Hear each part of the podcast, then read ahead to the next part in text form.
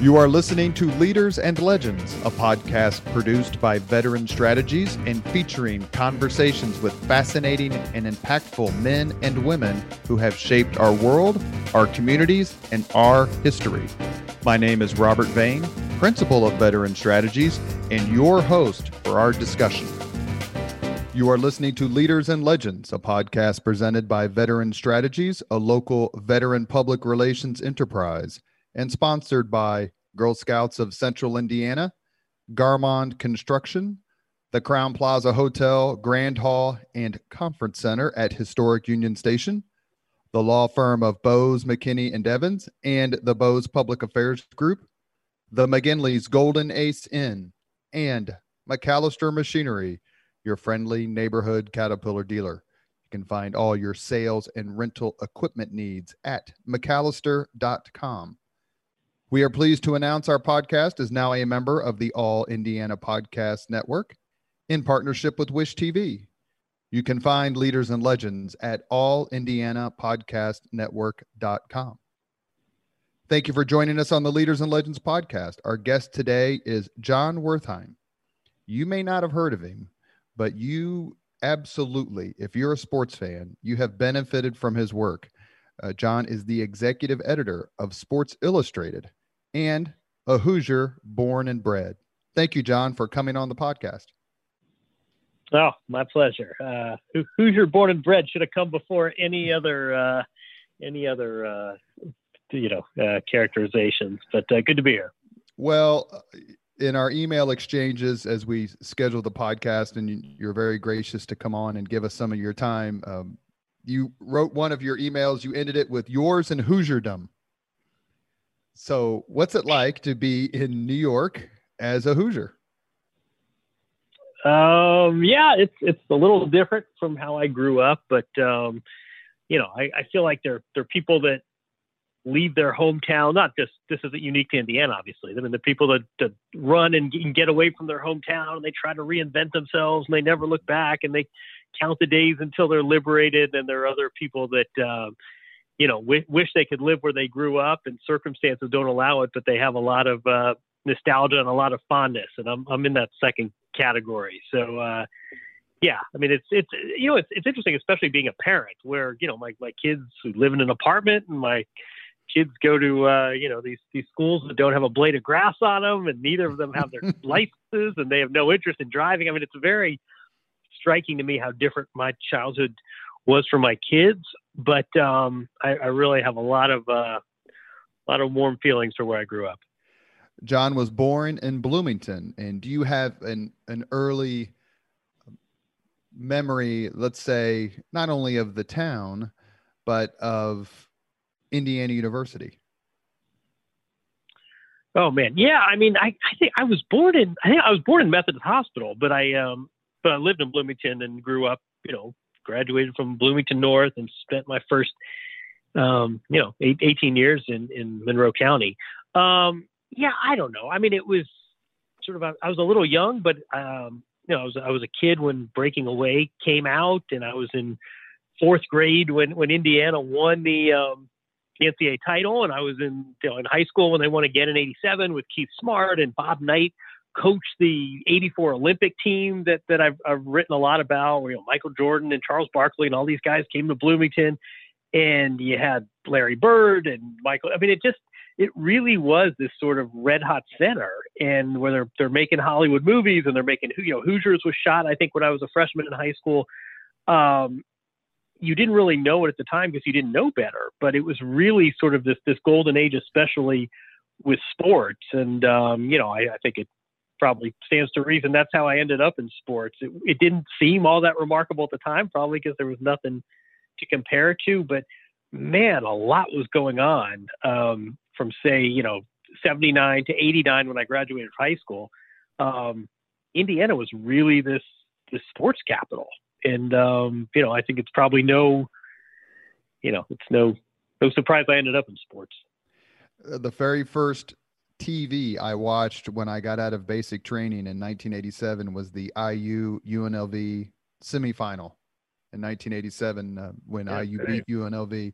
Do you remember the like maybe maybe a little bit too young for the Mark Spitz era, obviously, but but how big IU was the basketball in that area that 76 75 76 team all the way through Isiah and 81 at kind of your formative years and did you think reading about these teams and, and the soccer team as well was winning national championships uh, man you know what I, I wouldn't mind writing about sports for a living yeah exactly and um, i mean you know, it's funny you mentioned that UNLV game, and I, I remember that. Uh, you know, I can I can go play by play on that that hmm. game. That was actually to me that was the better game than yes. Keith Smart beating Syracuse. Um, Absolutely. But, um, yeah, it was. Yeah, again, I don't think we realized it at the time, but you had, you know, I mean, sort of IU basketball assembly hall was sort of the equivalent of uh, of Cameron or of college football game day, and you're right, you had IU winning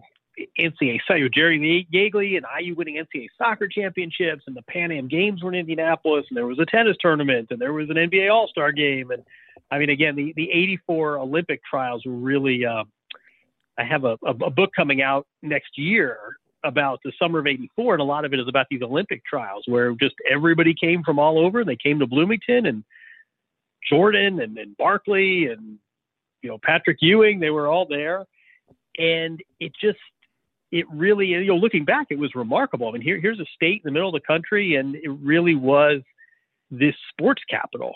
And, um, you know, it, it, took some detachment and it took some, some down seasons for Indiana basketball for uh, that really to, um, to sort of hit home. But it was really sort of this, this golden age of, uh, of, of sports in the Midwest. And it was all happening with, within an hour radius of where I lived. Did you ever have a chance to meet or interview Coach Knight? Oh yeah, I mean it's it's a long and. Uh, I was gonna say I, I, he, he has a, uh, uh, he has a great history yeah. with uh, Sports Illustrated over the years, including Mr. Curry Kirkpatrick. Oh man, good good uh, good memory. No, I you know I I grew up with Pat Knight. I mean you know Pat Pat Knight was. Yeah, you're in the same class or close because he went to Bloomington North. Yeah. Yeah.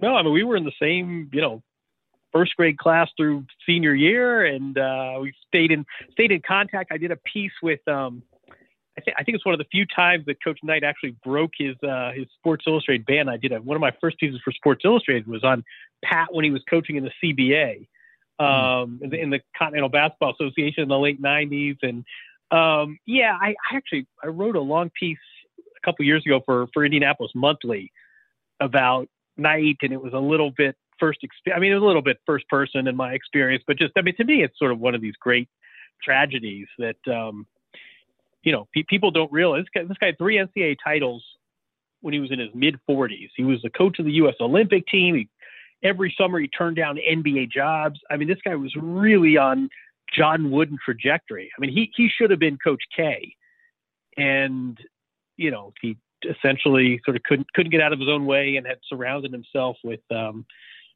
you know people that seemed uh, to en- enable some some bad habits, and it it's was really a great tragedy in my life. I use the word um, guardedly, but you know, I, it was a real tragedy to sort of see kids know Bob Knight is the crazy guy who threw the chair and who got mad on live TV on ESPN, and they don't realize that, you know, in, in 1987, he was on this John Wooden trajectory. If you if you'd said in 1987 that Bob Knight's never going to win an NCAA title, I think he only went to one Final Four after that. He'd end right. up in Texas, and he'd sort of be known as this this crazy guy who didn't want anything to do with IU, who like life had passed him by, and he would become this kind of meme.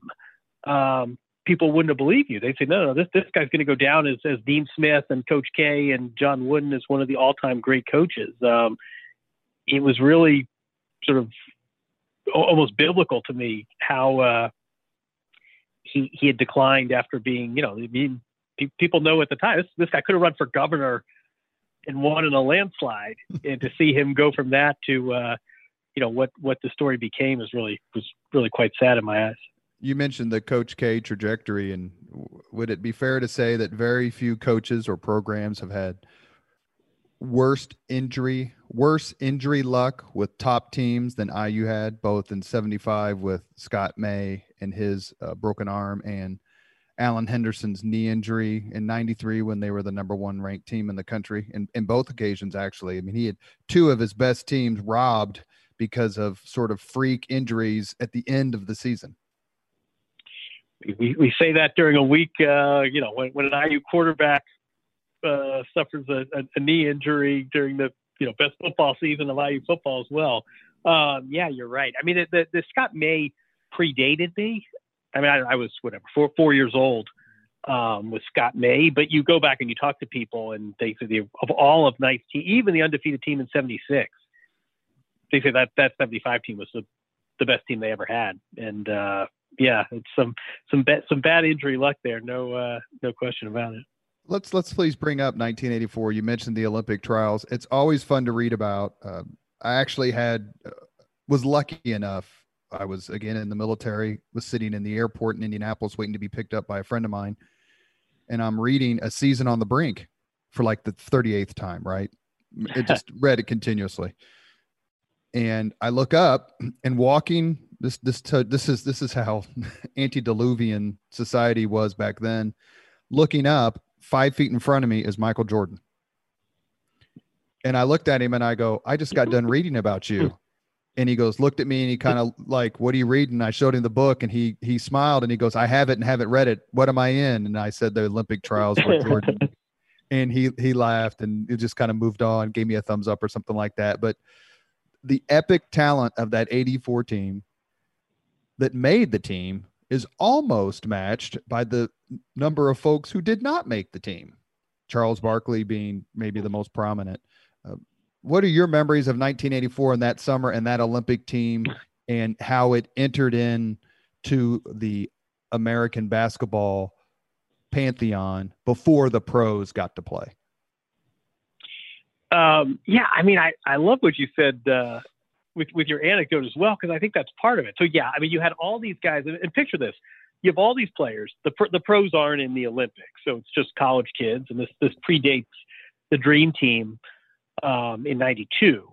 But you had all these college kids, they all come to Bloomington. They don't have agents, they're not getting paid. They're all sort of, you know, kids in baggy clothes with duffel bags. And I remember J- Joe Kleine, who actually made the team, said you, mm-hmm. you know, no, no one thought it was weird, but you'd go to the Indianapolis airport and everybody would sit on the bus, and there'd be Patrick Ewing and Wayman Tisdale and Karl Malone and John Stockton. They were all on the bus taking them to Bloomington, and it was two people to a seat and they didn't even practice at uh, Assembly Hall initially. They played at the uh, at the IU uh, at the Field House, which is you know decidedly less glamorous. And you're right. I mean, the players that didn't make the team were you know Karl Malone and John Stockton and Joe Dumars and, and Barkley. Barkley was obviously the big one. Barkley didn't make the team because essentially uh, Knight thought he was a too fat and b had too much attitude.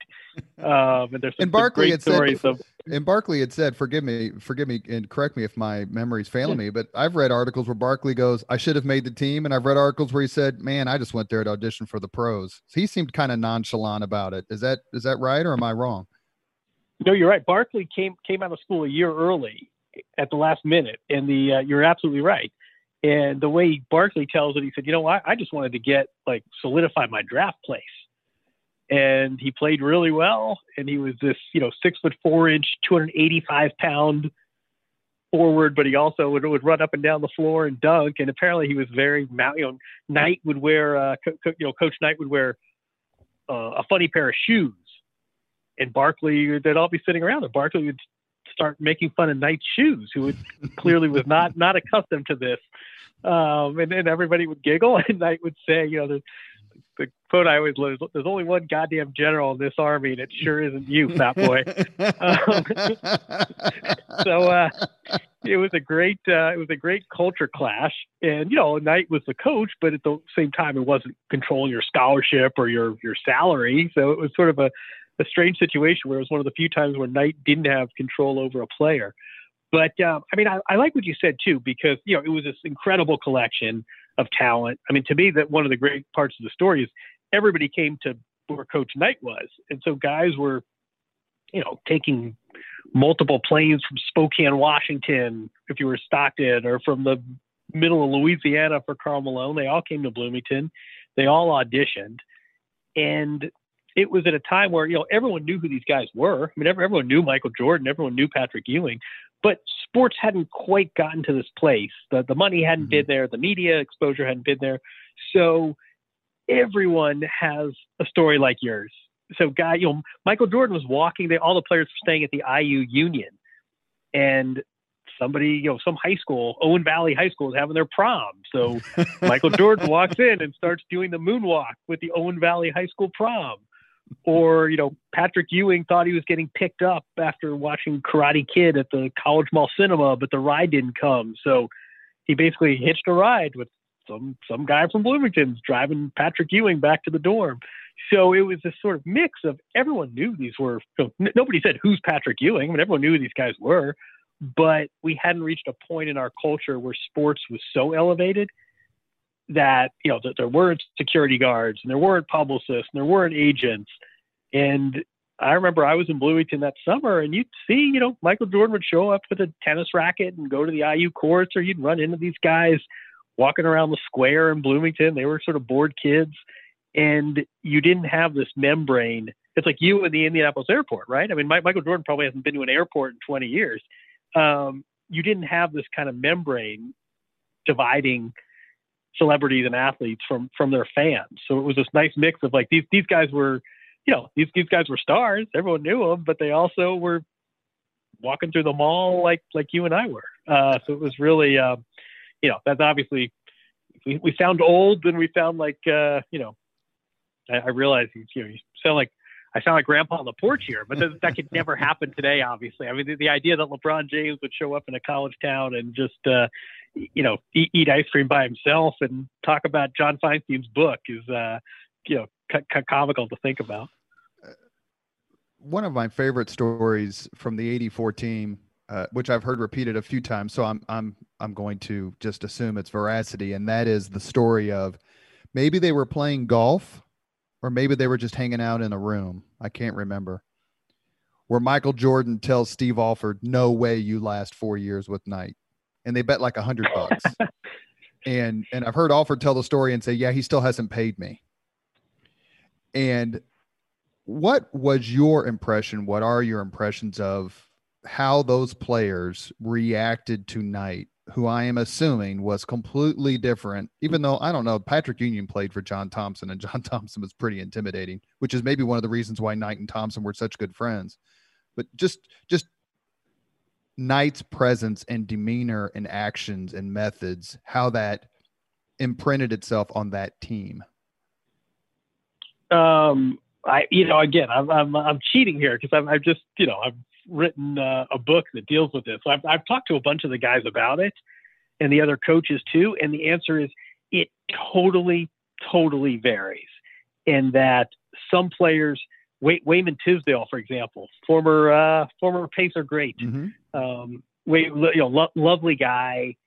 Um, you know, no one had a, a, bad word to say about Wayman Tisdale. He's no longer with us, and he apparently, you know, Knight would make him cry. I mean, he, he literally he, he couldn't deal. He he had a great quote where he said, "You know, after the Olympics, I'm going back to Oklahoma and I'm going to give a hug to even the meanest person I knew there because I know he's really not that mean." That Knight just shattered this guy, and you know, of course, Knight. This is what a bully does, but you know, he would he knew Wayman Tisdale was sensitive, so it only made it worse. So there were stories where he would stop a practice once and he would draw an X in the middle of the court. He said, "I would just want to mark the spot. This is where I first saw Wayman Tisdale hustle." and he would really sort of uh, abuse that guy. And I think other players just sort of rolled their eyes and said, "Boy, I'm glad glad I didn't spend four years here." And the one guy that loved it. I mean, I think all, you know, Alford knew what the deal was, and the, and the truth is, I mean, the sort of the dirty secret is one of the perks of taking the job for uh, for Coach Knight was that he got to he got to pick one player, which was Steve Alford. Mm-hmm. So it was sort of an unwritten agreement that Alford was going to make the team. Um, but one player who completely took to Knight and got him and really connected with him was Michael Jordan. And Jordan has a lot of quotes, you know, oh, I'm glad I never played for him, or, you know, Dean, Dean Smith taught me the four corner offense and Bob Knight taught me the four letter word. But the truth is Jordan, Jordan and Knight had a lot of, a lot of connection and they really both understood that this driven personality and we saw in the last dance Jordan could be kind of a bully, and Jordan would find a soft teammate like, you know, like like uh, Scott Burrell, and he would ride him. Well, that's that's classic Knight. So it's funny because some players couldn't stand Knight. Some players sort of rolled their eyes and said, "Man, this this guy doesn't do it like my coach." Um, but one player who really took to him was was Michael Jordan. They really spoke the same language. Just so maniacally competitive and and do anything to win. You know, there was a sign I think that was in the IU locker room. Everyone has the will to win, but not everyone has the will to prepare to win. And it seems that Jordan had that. More than anyone else. The other great, the other great Jordan story that I, I want to ask you about that's not necessarily related to the Olympic team, but it happens right afterwards, I believe. And that's when the draft comes in 84 and Houston has the first pick. They're going to choose uh, Hakeem Olajuwon. Everyone pretty much knew that. But Portland had the second pick, and they decided to choose Sam Bowie over Michael Jordan. I think mostly they had Clyde Drexler, so they had a kind of dynamic wing player. Mm-hmm. But mm-hmm. but Knight had a conversation. I forget with whom, but someone who was a good friend with of his on the Trailblazers, and and Knight's like, you got to take Jordan. And the Portland guy says, well, we need a center. And Knight's reply was, we'll play Jordan at center. Like you don't have any idea how good this kid is. did you also get the sense we talked about Jordan and Knight, but changing the relationship a little bit that Knight quickly realized this kid is just simply better?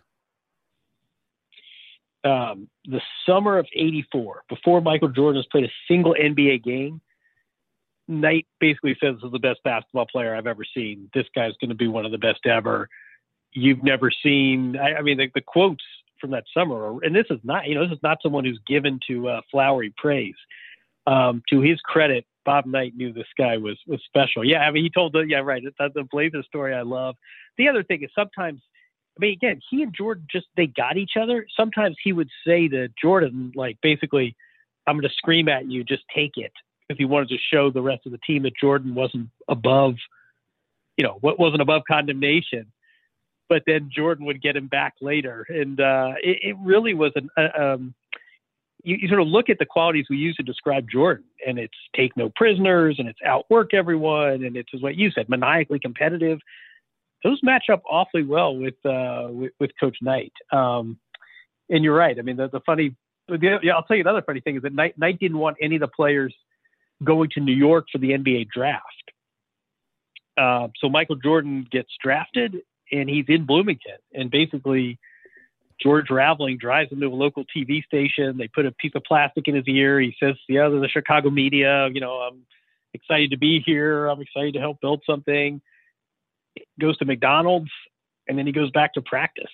So uh, it was not a uh, not, not, a big draft night party for uh, for Michael Jordan in, uh, in, the, in the summer of '84 and, and two other things before we move on, we should note in talking about 1984, just a few months before the Olympic trials, IU with Alford as a freshman ended Michael Jordan's career in the regional semifinals in the NCAA tournament and one of the great upsets of all time. I remember watching that game live, as I'm sure you do as well. Hmm. Just no way. Uh, North Carolina had four number one draft picks on that team, and the only IU uh, player taken in the first round was Uwe Blab, and IU IU won. So that's A. B, when Jordan had his number retired by the Chicago Bulls, there were two people on the podium, two coaches who talked. Dean Smith was one and Bob Knight was the other. I didn't know that. Oh, that's a good uh that's a I mean Knight that summer would always oh, you know, I'm gonna have to bring out Dan Dakich to stop you, Michael. I mean, that night would, would lord that defeat over Jordan. that was last, college game after Jordan never played. You're right, was uh, lost to IU. I, I didn't realize that. Uh, that's a good that's a good poll. I didn't know that that um, Bob, Bob Knight was at that that Chicago Bulls ceremony. But um, yeah, I mean, there there was a lot of um, again. I, I don't think too many people say Dean Smith and, and Bob Knight are uh, you know, it's very two very different approaches to the job, but um, they, they both really seem to connect with Jordan. You are listening to Leaders and Legends, a podcast presented by Veteran Strategies, a local veteran public relations enterprise, and sponsored by Girl Scouts of Central Indiana, Garmong Construction, the Crowne Plaza Hotel, Grand Hall, and Conference Center at Historic Union Station, the law firm of Bose, McKinney, and Evans, and the Bose Public Affairs Group, the McGinley's Golden Ace Inn, and MacAllister Machinery, your friendly neighborhood Caterpillar dealer. Our guest today is Jon Wertheim, executive editor of Sports Illustrated, and a man who grew up in the friendly confines of probably one of the most beautiful towns and campuses in the country, and that is Bloomington and Indiana University. Jon, let me ask you another quick question before we move on, because I want to talk about how you went from Bloomington, Indiana to New Haven, Connecticut to attend Yale. But is there a particular Hoosier leader or legend you admire? A particular, um, that's a good question. I mean, so, someone who was very instrumental to me was was Bob Hammel, who was, um, you know, sort of the, uh, the John Wooden of, of sports writing, who was the, the columnist at the local paper, who I've had the good fortune of, of getting to know a bit, who was just thoroughly decent and hardworking, and really uh, someone who opened my eyes to what you could do, uh, put, putting words to sports. Um, I mean, I, you know, more broadly, I just Indiana fascinates me as a state, and I would I don't know how you would ever quantify this, but from you know Wendell Willkie to Mike Pence to Mayor Pete, I mean, I would maintain John Roberts. I mean, I would I would uh, I would submit that there is a wildly disproportionate impact uh, that that Indiana has had on this country compared to other states. Um, again, whether it's uh, innovation or sports or politics, or you two of the nine Supreme Court justices right now. Um, David Lee Roth, sort of John Cougar David, Mellon, yeah, right.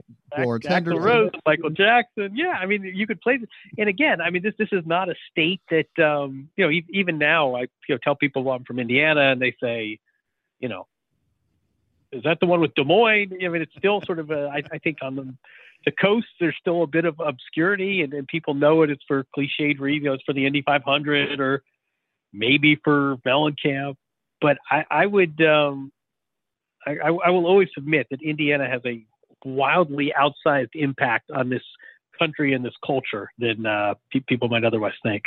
Orville Redenbacher has a huge impact on on the United States for his own reasons. I'm glad to know yeah, that you exactly. you know uh, Bob Hammel. We've tried to get him on the podcast, and now I know that uh, I can drop your name for my latest. I am definitely going to do that. Lovely man. You went to Yale why Yale? Why not IU? And and how did that how did that happen for you? Because it's obviously one of the most prestigious universities in the world.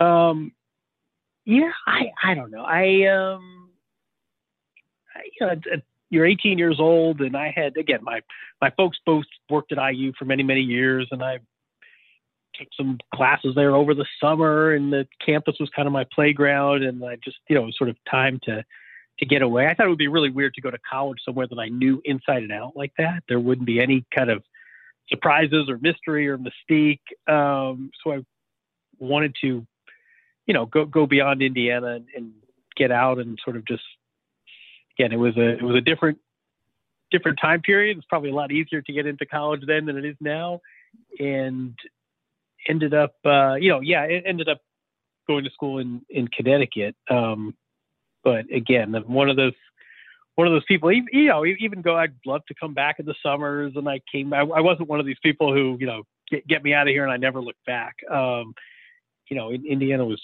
was always kind of pretty close to whatever I was doing.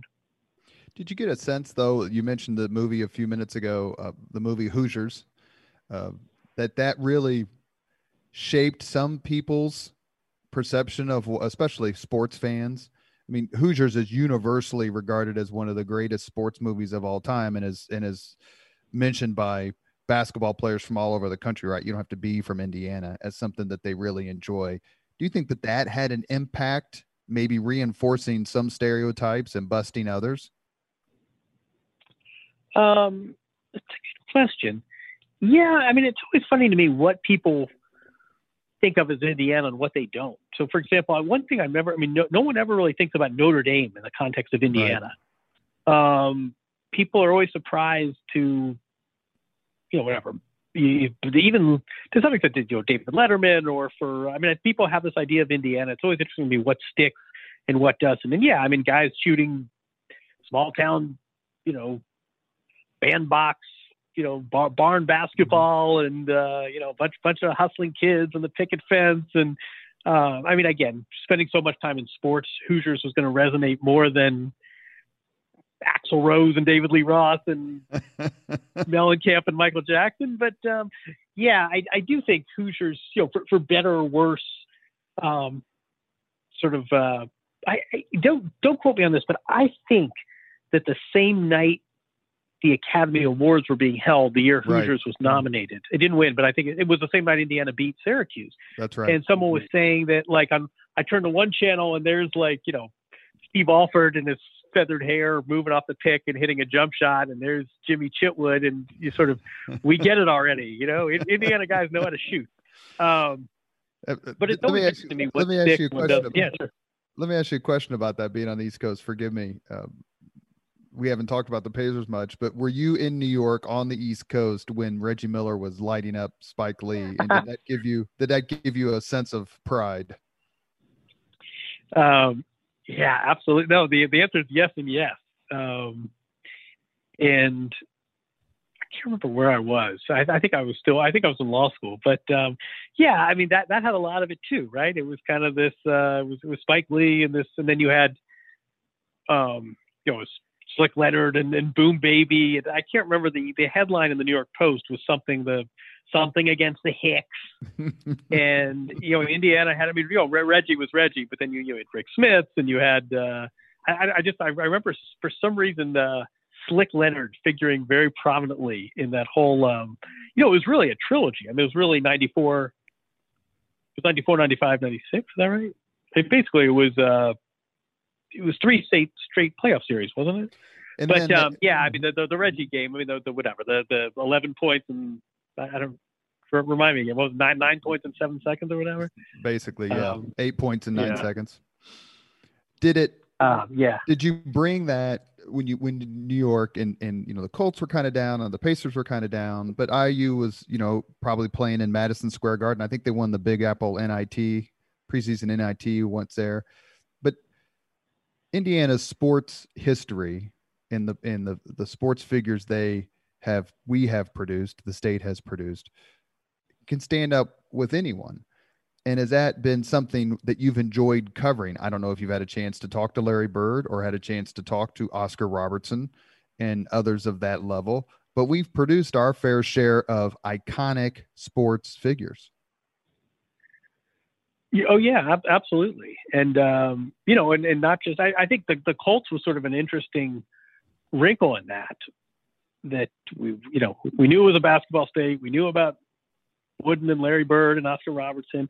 I mean, it was always interesting to me how um, we we knew less about know, Glenn Robinson and Zach Randolph and Greg Oden. I mean, it, t- it took a bit of a, a turn, even though Indiana for still through the 2000s was still minting an awful lot of NBA players. Um, and you know, when when it seemed like when the when the Colts were down, the Pacers were up, and when the Pacers were down, the Colts were up. And you know, f- football's a little different just because it's not quite as embedded in the fabric of the state. And we ever we, we all love Peyton Manning, but he sort of had the the Tennessee thing going. So how much could Indiana claim him as their own?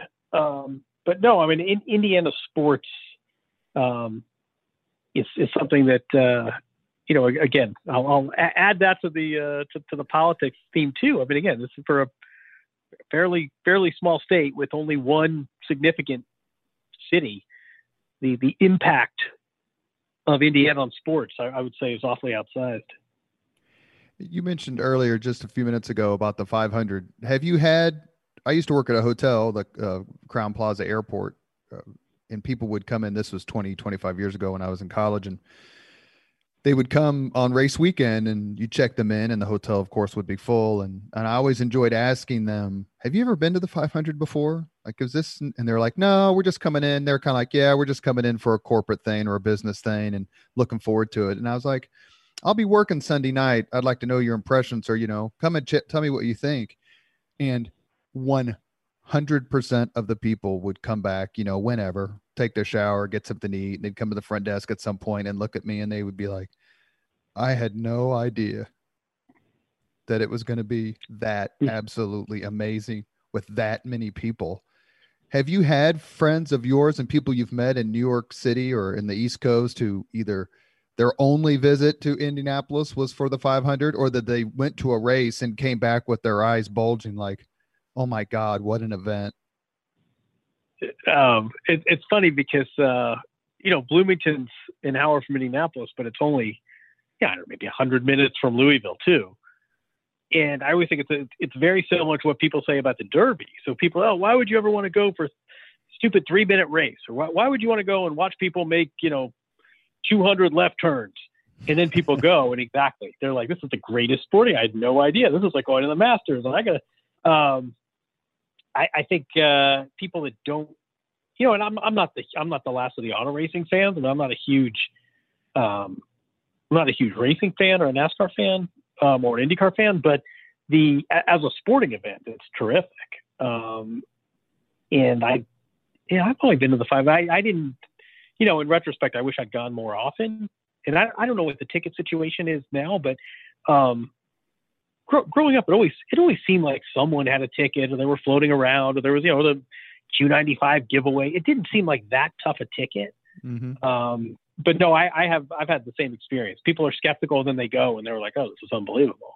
So, uh, well, I think uh, you have yeah. you have a you have a connection at the Indianapolis Motor Speedway now, uh, Jon, which I'm sure you could. Uh, I'm happy to help you leverage, and that's Mr. Mark Miles, who oh man, who is who's running that place and has for the mm-hmm. last few years, and and he and his team, Allison Melangton, Doug Boles, everybody, they've turned that 500.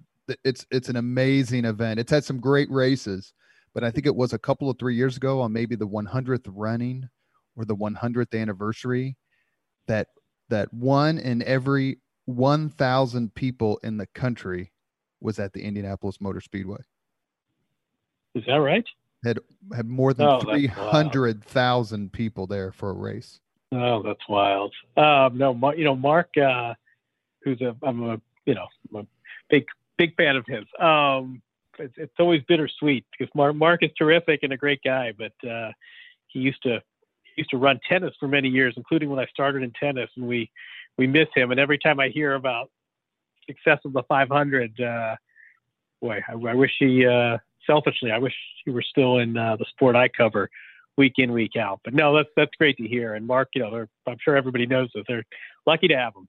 Well, he's been a guest on the podcast a couple of times. He came on by himself. Uh, for those of you who know I'm talking about, it's Mark Miles, who used to run the Association of Tennis Professionals, which is the men's worldwide tennis tour. His resume is phenomenal. Probably the, the best leader I've ever met, uh, non-elected official, but but just the Midas touch. And he also came on with a few other folks to discuss how Indianapolis won the Super Bowl bid of a few years ago because he was chairman of that effort.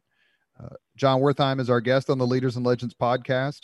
Uh, I confess to him a, a tennis addiction, watching and tennis and tennis history, and I, hopefully that's one of the reasons Jon came on. He's the preeminent uh, tennis writer in the world. If you're a tennis fan, you have to read his his musings and his columns, uh, especially around the bigger events, because he just does an absolutely terrific job.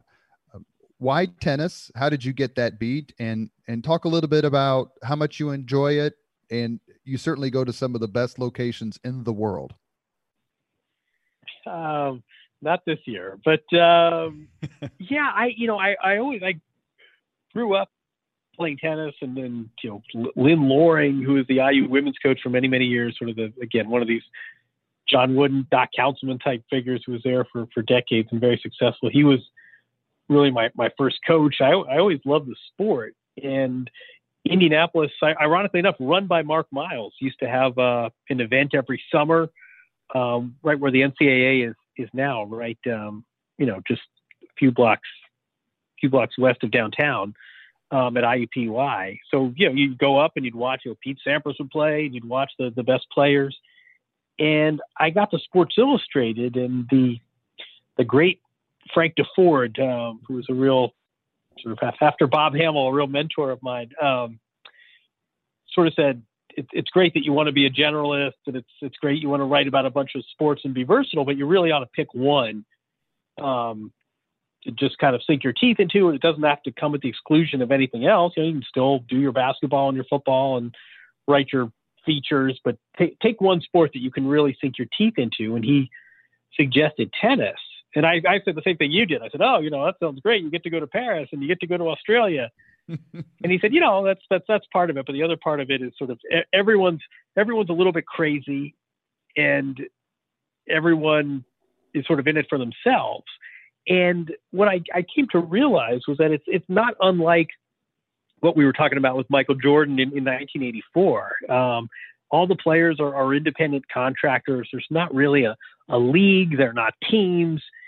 And what that means is that everybody's pretty accessible and everybody gets to know everyone. And there are no there are no home games, so you sort of have this traveling circus. Um, and I think the the people in the tents, the people in the community, sort of have this. Uh, you know, it's it's really has this kind of family atmosphere. So, you know, if you want to you can't abuse the privilege, but you know, if you want to talk to Roger Federer, you get in touch with Roger Federer. Um, it's not like that covering Tom Brady or Peyton Manning or LeBron James or Tiger Woods. Um, so it's it, it's a really fun sport for me to write about. They're they're men, they're women, they're players of all ages. They're from all over the world. They're different backgrounds, but it's also nice to actually, you know, I did a, a 60 minutes piece on Rafael Nadal last year and went to Spain. And, you know, we've known each other for 15 years. And I wouldn't say we're, we're hangout buddies, but, you know, we know each other and say hi and showed me around the, and people said, how did you get that rapport with him?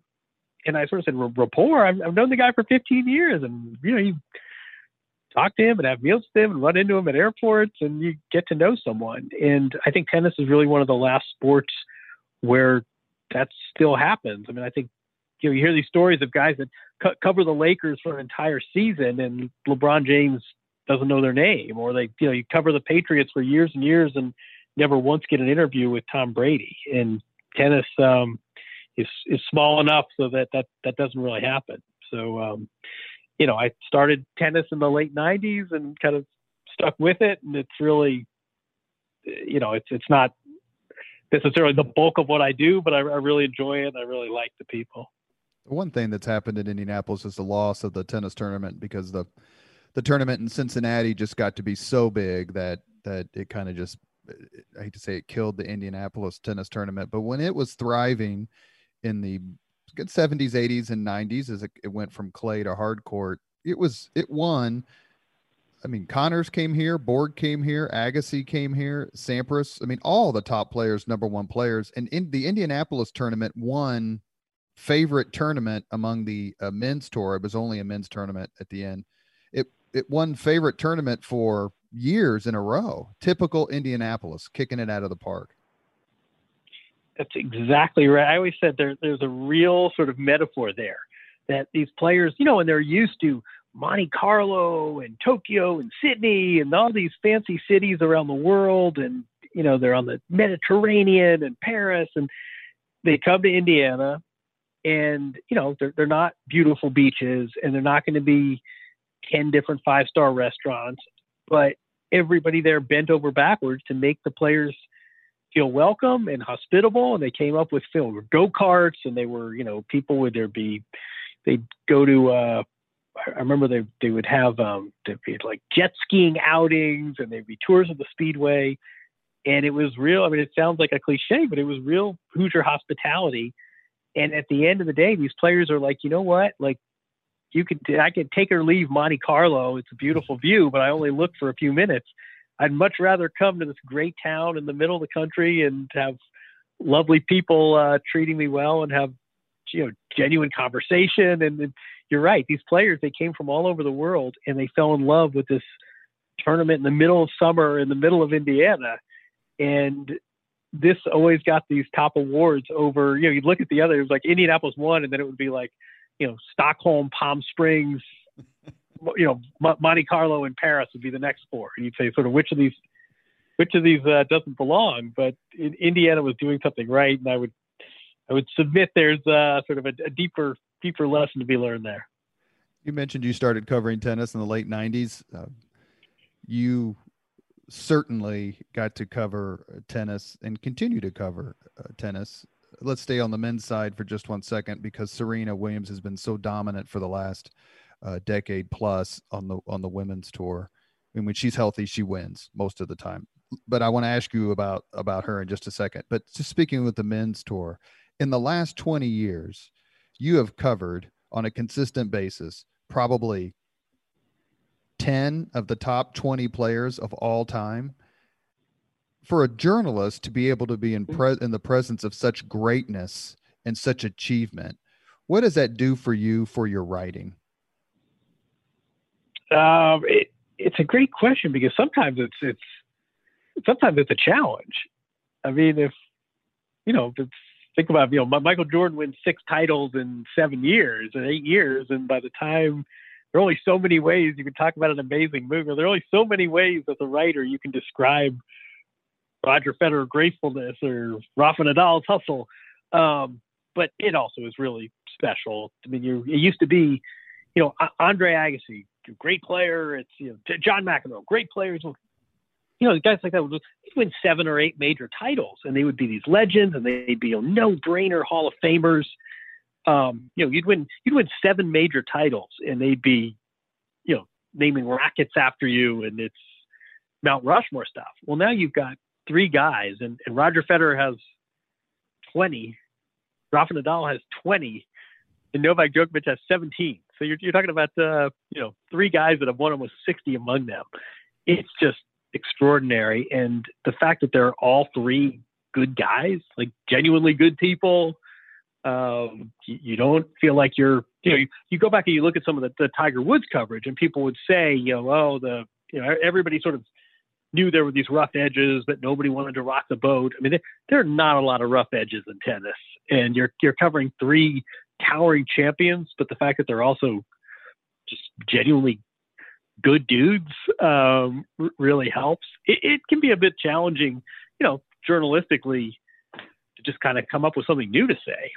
Well, because, I read your, um, you know, I read your column, uh, the most recent one uh, about Nadal's destruction of Djokovic in the 2020 French Open.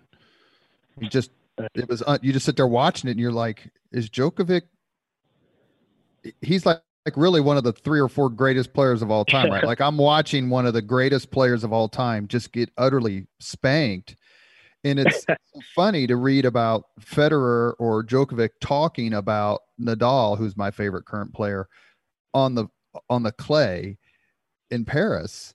And so your point about writing about it, at a certain point, you're like, I just don't know what else. How many more ways can I say magnificent? exactly. Uh, exactly. I got uh, I got nothing left. Um, no, it's, it's, I mean the fact that you know John, John McEnroe won zero titles after he turned, I mean, zero majors after he turned 25 years old. Yeah. I mean, P- Pete Sampras by his late 20s, great career, but, you know, the things were starting to, to fade. you know, Nadal at about 34 year olds. Roger Federer is going to be 40 next year. So it's it's the greatness, but also the longevity. And they're doing and, it against uh, each other. I mean, they're, all, right, they're exactly. all these. I mean, you yeah. had Stan Wawrinka win a few, and um, uh, Del Potro. I remember he he stopped Federer's run of five consecutive U.S. Open titles. And there's been a sprinkling here and there, but I mean, for year after year after year, it was either in Andy Murray to a certain extent, but it's Djokovic, Federer, or Nadal winning every single major almost every single year. And I think one of the things that's so impressive about it is is it's not like they're padding their stats by playing the Washington Generals, right? The equivalent exactly. I mean, Nadal has to beat Federer, and Federer has to beat Djokovic to win the title, and it's just amazing tennis. Um, the the sort of cloud over all this is like, man, what's it going to look like in a few years from now? But for the moment, it's just extraordinary, and it, it's also nice that I think people are recognizing it too. That some sometimes, you know, you, you have this in sports like what I was saying about Indiana in the 80s. I mean, at some point, oh, we didn't know how good we had it, and oh, mm-hmm. we wish we would have appreciated it more. I, I think most tennis fans recognize this is not, not just generational. This is really once in a lifetime stuff, and that we're going to go back to, you know, one one major. It's like golf, right? I mean, one major it's him, and the other major it's him, and everyone's got a story, and it's competitive, but you don't have three tigers and that's what that's what tennis has right now. You mentioned uh, previous eras. Uh, I should mention to the uh, Leaders and Legends podcast audience that you also cover MMA as part of your beat and have written about it before. Uh, the, is it fair to say the the tennis equivalent of mixed martial arts was Jimmy Connors against John McEnroe? And you talked earlier about how the, the current male tennis stars are such good guys and they're very praiseworthy of each other and they help each other's charities and so on and so forth. Whereas I remember Dick Enberg, who has a PhD from yeah, yeah. University, the late Dick Enberg, said that he was scared to invite Connors and McEnroe to play tennis on his home tennis court because they'd start fighting. Do you do you miss that? And mm-hmm. do you, you kind of wish like i wish i would have been around to cover that that level of of i'm not going to say hatred because i don't know that that's the right word but the certain level of just discontent toward each other. Oh I, you know I, I think we're all really torn about that because yeah, if you're if you're writing, you know, part of what makes writing fun is, tension and drama and friction and, and, agitation. You don't have a lot of that now, and you look back and yeah, the idea that exactly like you said, like you know, the Connors and McEnroe would play each other's charity events, or you know, the the minute Rafa Nadal won the French Open that you were talking about a few weeks ago, he ties Roger Federer. This is this you know decade mm-hmm. and a half long quest to see who's going to be better, and they're horse races finally tied 20 majors apiece. And one of the first people to congratulate Nadal is Federer, basically saying, you know, what an honor it is to be competing alongside yeah, you. via Twitter. He feels like, yeah, exactly. Well, and so, and in the, in the ceremony, Nadal apologizes to Djokovic, saying, "Hey, I'm kind of sorry, but you whipped me a couple of years ago in Australia." Exactly. And then I don't know about five or six, seven years ago when Nadal wiped out Federer like six one, six two, six love in Paris. Right. He's like, "Hey, Roger, I'm very sorry about the final." I mean, could you imagine Jimmy Connors saying after the 82 Wimbledon, "Hey, John, I'm very sorry about beating you in five sets for the Wimbledon. You know, you're a really good player." Uh, that wasn't going to happen. So, uh, so if you're if you're in my shoes, or if you're you know if you're if you're a fan in general, do do we like that, or do we secretly say, "Boy, it would be a little more theater here if these guys hated each other and if these guys they didn't even hate each other. There were a, a little bit more friction in the air. Um, I, I, think all three of these guys are just good dudes. I think at some level they recognize it's really special. I also think that they all have made this kind of performance decision that says I'm going to be a better athlete when I just worry about playing and I just worry about the ball and I don't want to get in a Twitter war and I don't want to have this bitter rivalry. And I don't want everything I say about this guy to go through the social media spanking machine. I mean, some players really, you know, we were talking about Jordan before, or certainly McEnroe. Some players really need conflict. And I think these three guys have kind of made up their minds that conflict is just going to be a distraction. And I, you know, I, I think Federer and Nadal genuinely like each other, but I also think they both have arrived at this conclusion that it's not going to help them win to dislike the other guy. You, yeah, it's ironic. You actually see that in in mixed martial arts as well. Some fighters really want to have beef with the other guy, and they try to get in their head at the weigh-in, or they troll them on social media before the fight. And other fighters say, like, no, no, no, no, I don't want that in my head on fight night. I just want to do this as a as a physical exercise. I don't need that other dimension. I don't want to hate my opponent. Um, these three guys certainly, you know, have, have it's it's hard too because as a fan we say the same thing about in tennis because of uh, you know with with line calls and it's great that we have accuracy. We have replay now in, in tennis on line calls. And so what it means is that you have a lot more accuracy. You don't have matches that are left to these judgment calls you don't have these times where, oh, replay show the ball was out.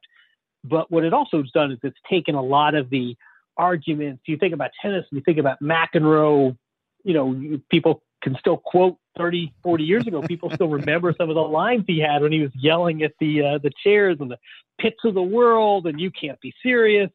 And so people sort of you, you feel a little guilty saying it, but there are people that say, "Man, I kind of miss the old days when yeah, the players may get bum calls, but at least we got to see this real agitation. We got to see all this conflict, and I feel a little bit about this the same way talking about Federer, Nadal, and Djokovic. That on the one hand, it's lovely how sporting and what good sports they are, and, and how much you know respect and camaraderie they have. But yeah, every once in a while, it would be fun if they had a little more of the Connors McEnroe thing going.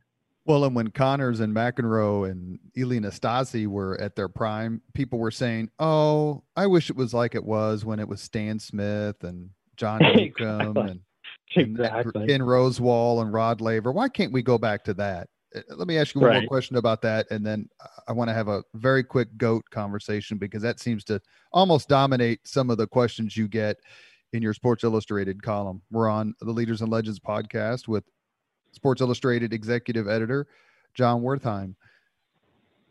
Watching a uh, special on ESPN, Sports Century, uh, my favorite player from that era is Jimmy Connors and Mary Carillo, who I th- would love to have on the podcast because I think she is the best analyst of any sport. Her comments are always just right on the money, and she seems like a terrific person. She said during one of the Sports Century uh, segments on Jimmy Connors, he may not be the best player who ever lived, but she was pretty sure he was the most important tennis player who ever lived. Do you think there's a lot of mm. accuracy in that statement for what he did for the game when he did it? Um, that's an interesting, it's an interesting comment. I mean, I, I got to say, I mean, I, I'm guessing that was made before this era we're in now, and also before the Williams sisters. Correct. But I do think, you know, I, I think one thing we overlook sometimes with McEnroe and Connors is just um, they took tennis to a very different place and tennis, I think, too too easily gets dismissed. As, oh, it's a country club sport, and it's you know a bunch of dweebs in cable sweaters, and pr- pretty hard to align that with Connors and and McEnroe. And it brought a different sensibility. I mean, you see Connors and he's sweating and he's clutching his fist and he's dating a Playboy model, and that that is not the country club like lawn tennis image that you get sometimes in in pop culture. Um, so I, I, think McEnroe and Connors both have get, enough credit for taking tennis to a uh, to a different audience. And that was um, kind of her point. Her her point was her point was he he brought it out of the country clubs and made everybody watch. Her, that he made it much more maybe maybe perhaps as Arnold Palmer did for golf, kind of an everyman you know, he was taught by his mother, taught by his grandmother, you know, came up in tough circumstances. And he just, tennis before, to me, uh, because I agree with her, there's before Connors and after Connors in terms of the public perception and interest in tennis and how much more egalitarian it got after Jimmy became a world champion. Right. Um, you know, I mean, I, I would, uh, Mary is a, uh, a, a dear friend and, uh, and, and a colleague. I, I'm curious when she made that comment because I think if that's if that was her point, I would say yes, absolutely. But I would say two African American sisters from Compton who played into their 40s and um, you know won almost 30 majors between them probably went even further than Connors did in terms of uh, distancing tennis from this from this country club image. Great point. And and in her defense, I don't remember the exact year, but I think it was like in the 90s because his Connors run in the 91 US Open is a part of the Sports Century on ESPN. But I mean, uh, the, the, documentary yeah. itself's got to be 20, 25 years old. Let's okay. let's talk GOAT, and I want to kind of focus on uh, the women's side of the tour. Uh, it's it's by that I mean greatest of all time it comes up in in tennis discussions it seems to be more than any other sport. Who's the goat? Maybe nfl quarterback and and uh, nba but that's a different discussion because you're talking team sport. Is it is just using the one term greatest of all time is that a disservice?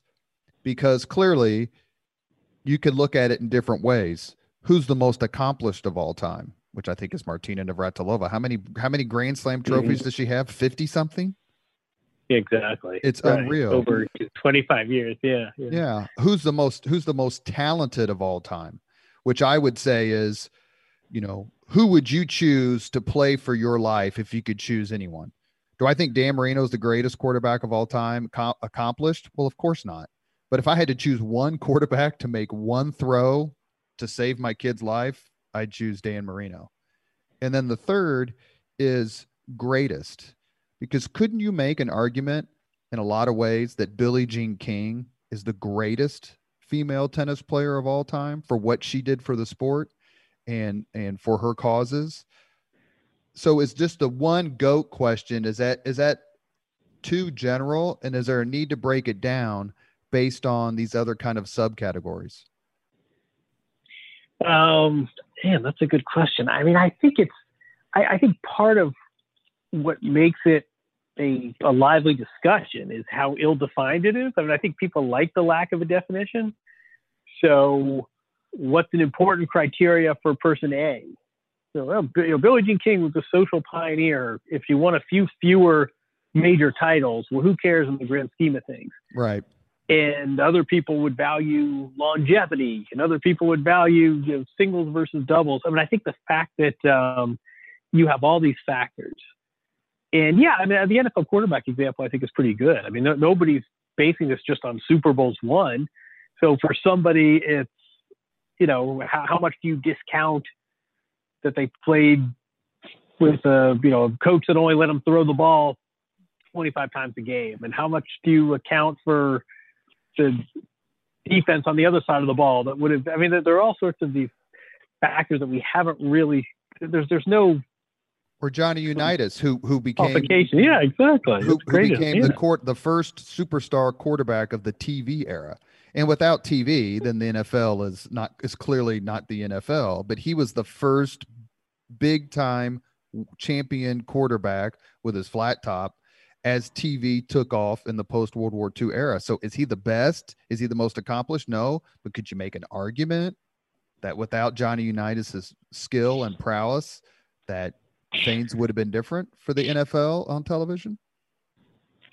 Exactly. How how much? Uh, I'll I'll give you one in tennis, which is how much do we account for money? And you know, Roger Federer has a whole team, and if his back's feeling a little you know, his, his back's feeling a little tweaky. He gets a back specialist, and he's, you know, he's he's not going to the Indianapolis airport. You know, he's he's not flying commercially, and he's got a whole staff.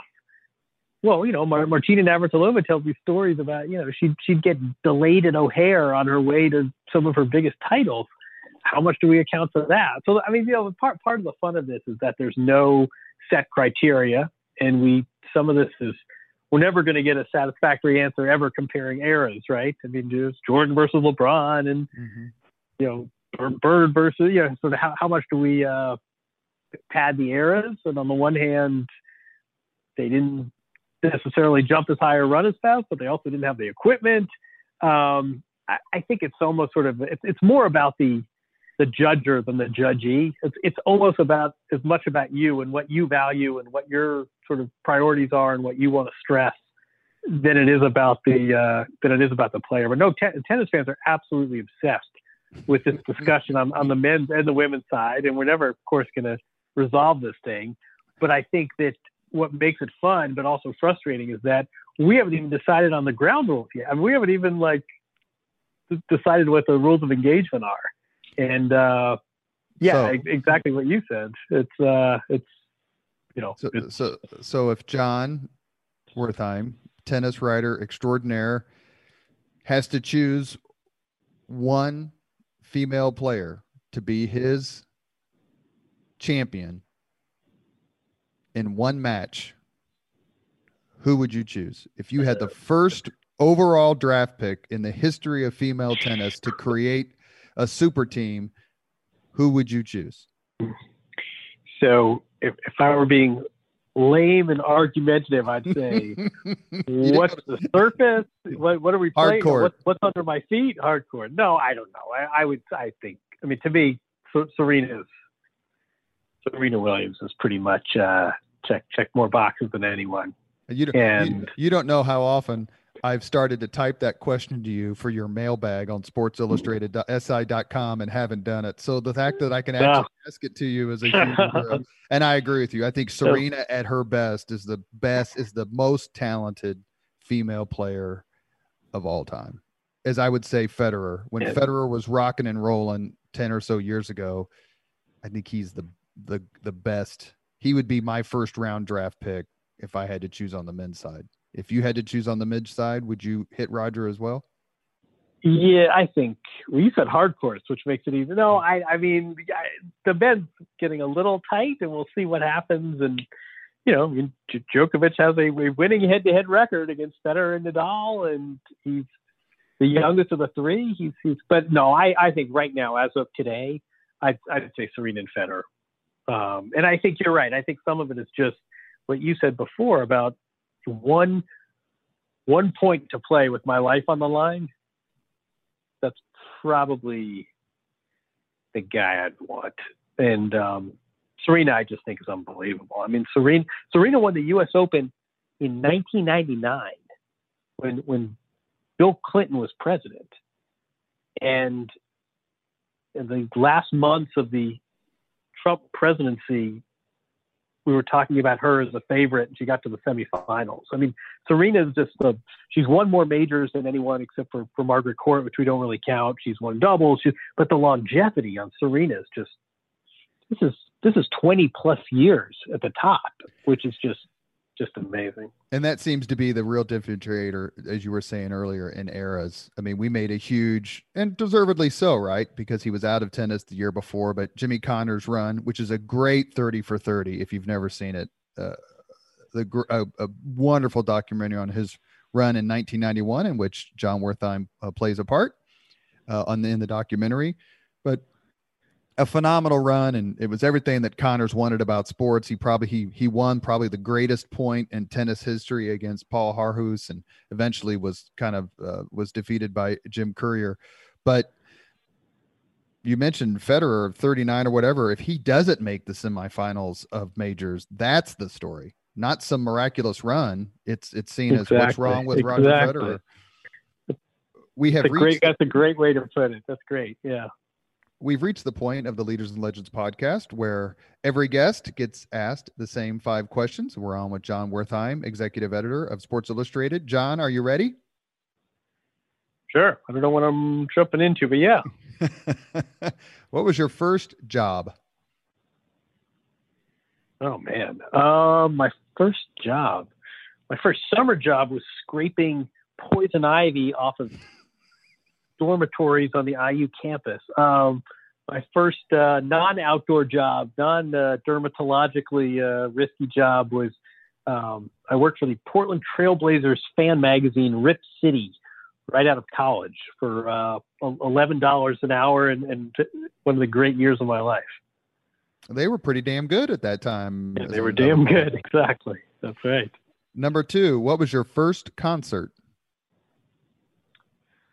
Oh man, um, I think before I saw Mellencamp, I saw Billy Idol and the Cult at Market Square Arena on a festival tickets, and nearly risked my life uh, doing so. We do like Billy Idol here on the Leaders and Legends podcast. That's a great concert. And number three, if you could recommend any book for someone to read, which book would you suggest? Oh man, any book. Any you, give give me more. Sports sports fans, just any anything? Any anything. If you want to recommend Strokes of Genius, Federer, Nadal, and the greatest match ever played, which is written by Jon Wertheim, then go right ahead. Oh man, I would never uh, be so. That wouldn't be very Indiana to plug my own work. I, I would say anything by. Uh, I would say anything by John McPhee who's written about everything from from tennis to the principal of his high school to truck driving, who uh, is just a really elegant writer who reports so deeply you feel like you're an expert on the topic when you get to the end of the book. John John McPhee is a uh, great American treasure. Did you read Season on the Brink when it came out? Oh yeah. No, it's funny. I actually was talking to. Uh, yeah, I did. I yeah, I was. Um, I mean, again, I, I think John Fein, we, we joke about this. He has no recollection of it. I think he drove me home from middle school once because Pat Knight and I lived near each other and something happened with the coach Knight and, and John Feinstein came and got us as a favor to coach. But, uh, I, I mean, I knew he was in town reporting. And then as soon as that book came out and was available, I, uh, you know, ran and read it cover to cover. Sure. Number four, if you could witness any event in history, be there in person as it happens, which event would you choose? Oh man, um, I think I would say maybe maybe the '27 Yankees, just because there was so from from Lindbergh to uh, the the looming depression, just there was so much else going on at the same time. But um, I'd, I'd say the 1927 New York Yankees. Last question. If you could have dinner with anyone living today, two hours off the record, just to chat, whom would you choose? Oh, man. Um, that's a great question that I should have a better prepared answer for. Um, you, have had dinner with a bunch of amazing love, people. Uh, I mean, truth, truth here. I mean, I, I would, I, I would love to talk to I'm, I'm tempted to say Donald Trump just to get a sense of how much of this is. I still have not resolved myself to how much of this is calculated and how much of this he genuinely believes. I mean, is this is this sort of genius or evil genius? How how much he really believes and how much of this is just leftover reality TV strategy? Um, I would say I'd, I'd, put John Roberts pretty high up there as well, our Chief Supreme Court Justice. Um, and then and then just for kicks, uh, you know, maybe, maybe, Axl Rose. I think there's more in common between Donald Trump and Axl Rose than between John Roberts and Donald Trump. Yeah, the, the old John Roberts, Axl Rose. Uh, you know, it's it's it's there are pros and cons for each. You have been listening to the Leaders and Legends podcast presented by Veteran Strategies, a local veteran public relations enterprise, and sponsored by Girl Scouts of Central Indiana, Garmong Construction, the Crowne Plaza Hotel, Grand Hall, and Conference Center at Historic Union Station, the law firm of Bose, McKinney, and Evans, and the Bose Public Affairs Group, the McGinley's Golden Ace Inn, and MacAllister Machinery, your friendly neighborhood Caterpillar dealer. Our guest today has been Jon Wertheim, executive editor of Sports Illustrated and a Hoosier born and bred. Jon, thank you very much for coming on the podcast. It was a real treat. Oh, likewise. That was good fun. Thanks for uh, thanks for having me. Thank you very much for listening to Leaders and Legends, brought to you by Veteran Strategies Incorporated. If you want to contact us about this program or our menu of public relations services, please send us an email at robert at veteranstrategies.com. That's robert at veteranstrategies.com.